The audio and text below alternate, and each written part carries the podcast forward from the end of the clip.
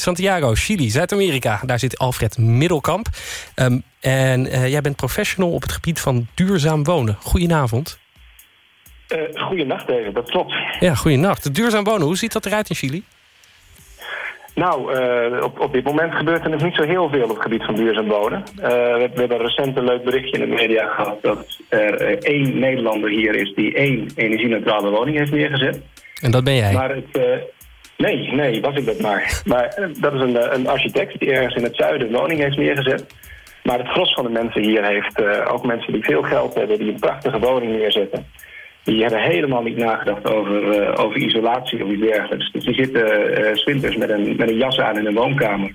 Of die zitten in de keuken met z'n allen om het, om het enige verwarmingskabeltje heen. Oh, koud. ja. Maar daar hebben we nu wat minder last van natuurlijk, want wij zitten nog midden in de zomer. Ja, wij niet. Dus er zit een lekkere winter voor je aan te komen, kan ik je vertellen. en dus er ligt een wereld voor jou te winnen en een wereld voor je open. Absoluut. Ja, ik ben, ik ben natuurlijk in Nederland met, uh, met woningisolatie begonnen. En uiteindelijk naar Chili gegaan voor de liefde. En daar gedacht van nou, hier zou ook wel eens iets met, met, met isolatie moeten gebeuren. En ja, het mooie is wel dat, dat ze hier dus in 25 jaar achterlopen. Dus ik, ik hoop daar heel veel mee te kunnen doen. Ja, Chili voor de liefde en de isolatie, dat is een mooie.